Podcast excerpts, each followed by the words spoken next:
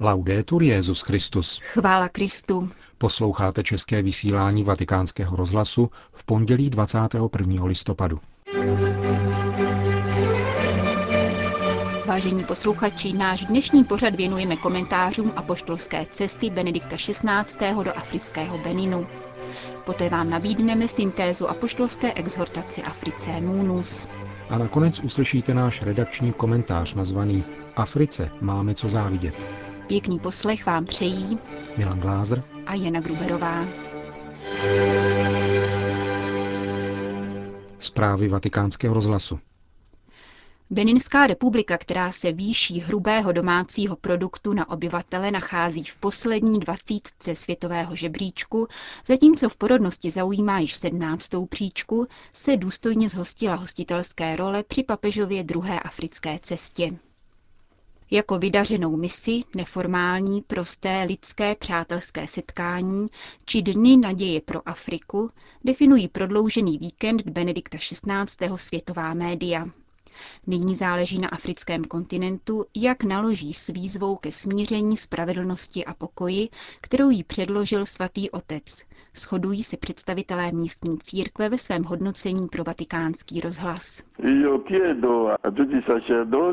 Žádám všechny kněze, aby s křesťany i všemi ostatními lidmi usilovali o zakotvení této trojice hodnot smíření, spravedlnosti a pokoje v životě každého z nás – Nyní začíná skutečná práce, protože lidé poznali jejich důležitost. Všichni křesťané se musí stát misionáři pro ty, kteří ještě křesťanství nepoznali. Říká arcibiskup beninské metropole Kotonu, monsignor Antoine Gagné.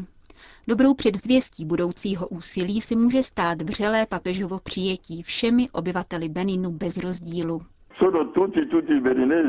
Všichni Beninci, Muslimové i věřící tradičních náboženství podél cest vítali svatého otce a chtěli, aby jim požehnal. Papežské požehnání je pro nás Afričany něco velice důležitého. Vysvětluje předseda Beninské biskupské konference. Jeho slova potvrzuje sestra Lení Dušamů, generální sekretářka Beninské charity.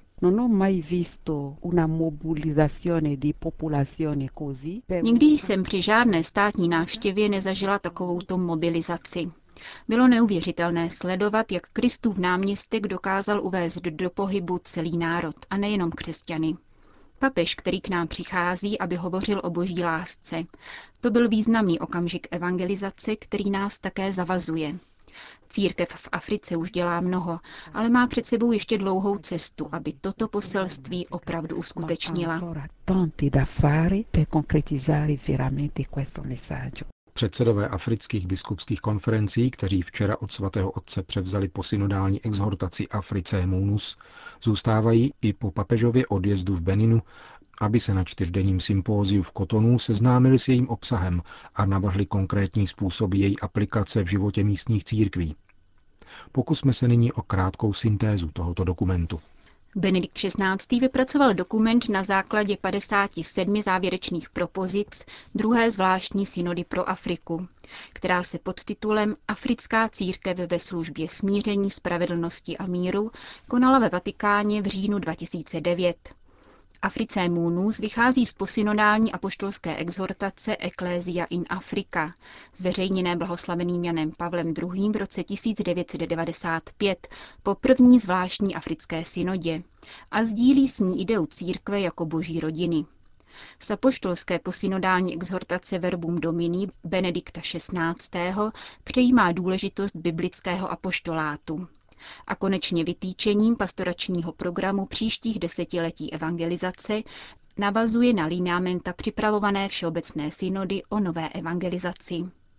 Papežský dokument se dělí do dvou částí. První zkoumá nosné struktury církevní mise na africkém kontinentě.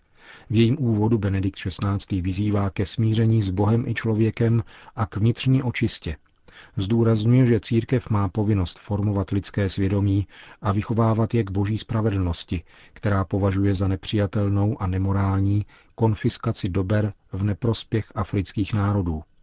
Církev se zde musí zastávat nejslabších a stávat si jejich hlasem. V jakých konkrétních oblastech má církev tento postoj uplatňovat? Apoštolská exhortace vyjmenovává katechezi, bedlivé rozpoznání aspektů, které v rámci tradičních afrických náboženství napomáhají či naopak brání inkulturaci evangelia a konečně podporu nového bratrství, neslučitelného s tribalismem, rasismem a etnocentrismem. Svatý otec vybízí ke zvláštní ochraně rodin, žen, dětí a života. Apoštolská exhortace zdůrazňuje potřebu dobré státní vlády v afrických státech, jejímž výrazem jsou respektování ústavy, svobodné volby, nezávislé soudnictví, transparentní a neskorumpovaná zpráva. Zásadní důležitosti nabývá korektní nakládání s přírodními surovinami v zájmu celé společnosti. Pozornost je věnována fenoménům migrace, které mají vést k solidaritě, zahrnující princip nezištnosti a logiku daru jako výraz bratrství. Benedikt XVI. přiznává ústřední úlohu dialogu, který má být udržován na ekumenické i mezináboženské úrovni. Svatý otec opětovně poukazuje na úctu vůči muslimům, kteří jsou stejně jako křesťané monoteisté. Druhá část Africe Munus se zaměřuje na oblasti církevního apoštolátu. Svatý otec se obrací adresně k biskupům, kněžím, seminaristům, lajkům, jáhnům, zasvěceným osobám, katechistům, zaměstnancům katolických vzdělávacích a zdravotnických institucí a představitelům komunikačních prostředků.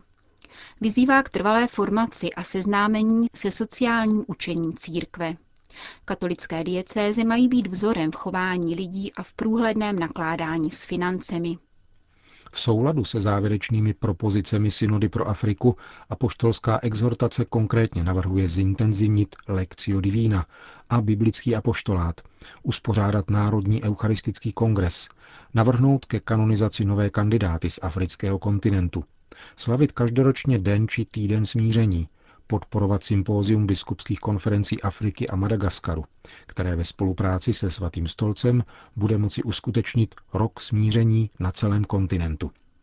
Benedikt XVI. uzavírá svou apoštolskou exhortaci svěřením africké evangelizace přímluvám Pany Marie a přáním, aby se africká církev stala duchovními plícemi lidstva. Na tuto pozitivní vizi možností afrického kontinentu upozornil při závěrečném hodnocení cesty rovněž tiskový mluvčí svatého stolce otec Federico Lombardi. Naděje je nosným prvkem budoucnosti afrického kontinentu a poselstvím papežovi beninské cesty. Příliš jsme si navykli, zvláště pokud se jedná o mimoevropské světadíly, na pouhý výčet negativních aspektů – Samozřejmě existují konflikty, utrpení i nemoci, avšak příliš často zakrývají pozitivní obzor. Utrpení je nutné překonat pomocí velkých zdrojů, které zde jsou a které je třeba uvolnit a podpořit moudrou vládou, výchovou, hlásáním křesťanské naděje. Afričané tomu bez velkého řečnění porozuměli a projevili to radostí, s jakou papeže přijali schrnuje vatikánský tiskový mluvčí papežovu beninskou výzvu Afriko, vstaň. Konec zpráv.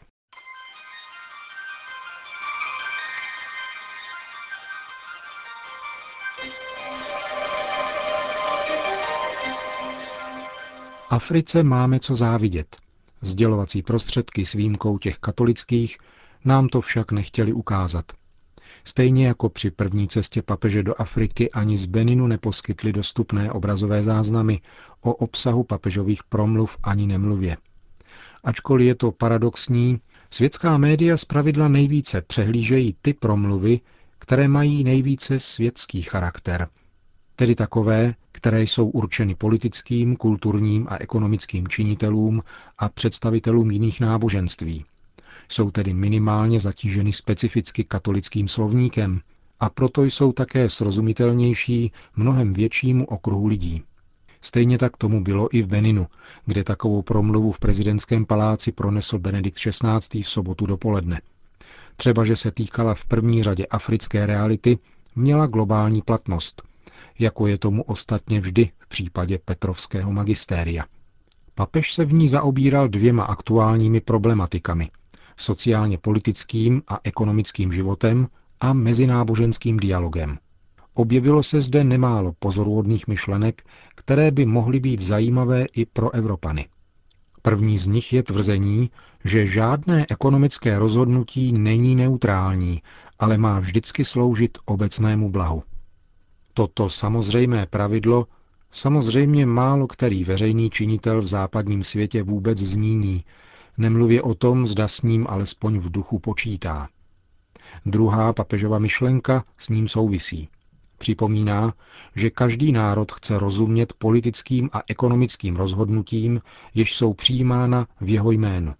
Člověku se přitom nutně vybaví nemilý pocit, který nezřídka zakouší tváří v tvář politickému a ekonomickému dění a jeho komentářům, ať už jsou podávány politiky či žurnalisty.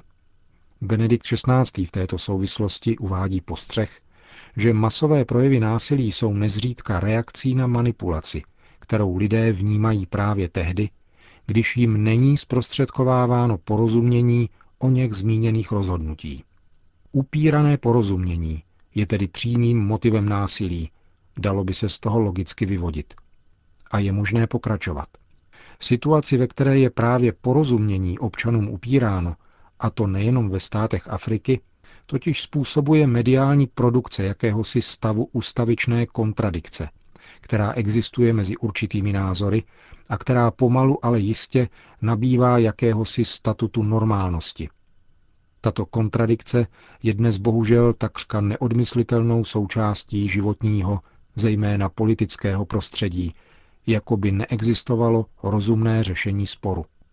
Abdikace na lidský rozum je toho nejen příčinou, ale vzhledem k pronikání tohoto stavu i do školství je také jeho důsledkem.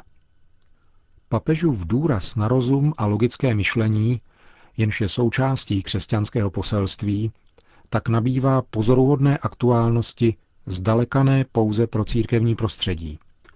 Chybějící neboli nesprávné porozumění souvisí také s druhou problematikou, které se Benedikt XVI. významně dotknul, totiž s mezináboženským dialogem.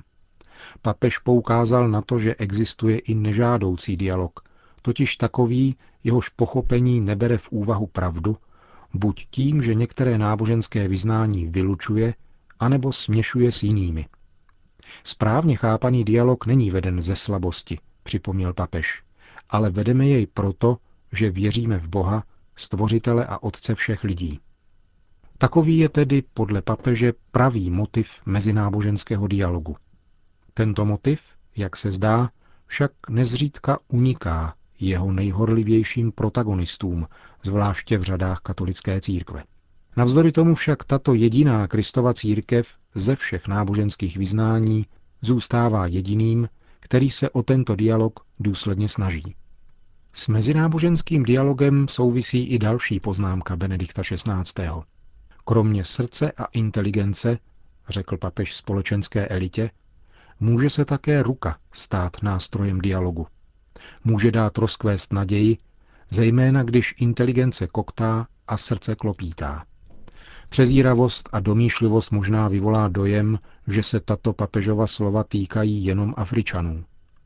Vždyť koktavá inteligence a klopítající srdce je něčím, co si uvědomilý Evropan stěží připustí, ačkoliv se u něho projevuje stejně tak, jako u kteréhokoliv jiného obyvatele naší planety. Fakt, že právě v Africe byla papežova slova přijata nejen s porozuměním, ale i s nadšením a radostí, je právě tím, co můžeme Africe závidět. Tu le mérites vraiment. L'heure est venue. Père, glorifie ton fils, afin que ton fils te glorifie. Car tu es mon étoile brillante du matin. Končíme české vysílání vatikánského rozhlasu. Chvála Kristu. Laudetur Jezus Christus. Deja mon nene,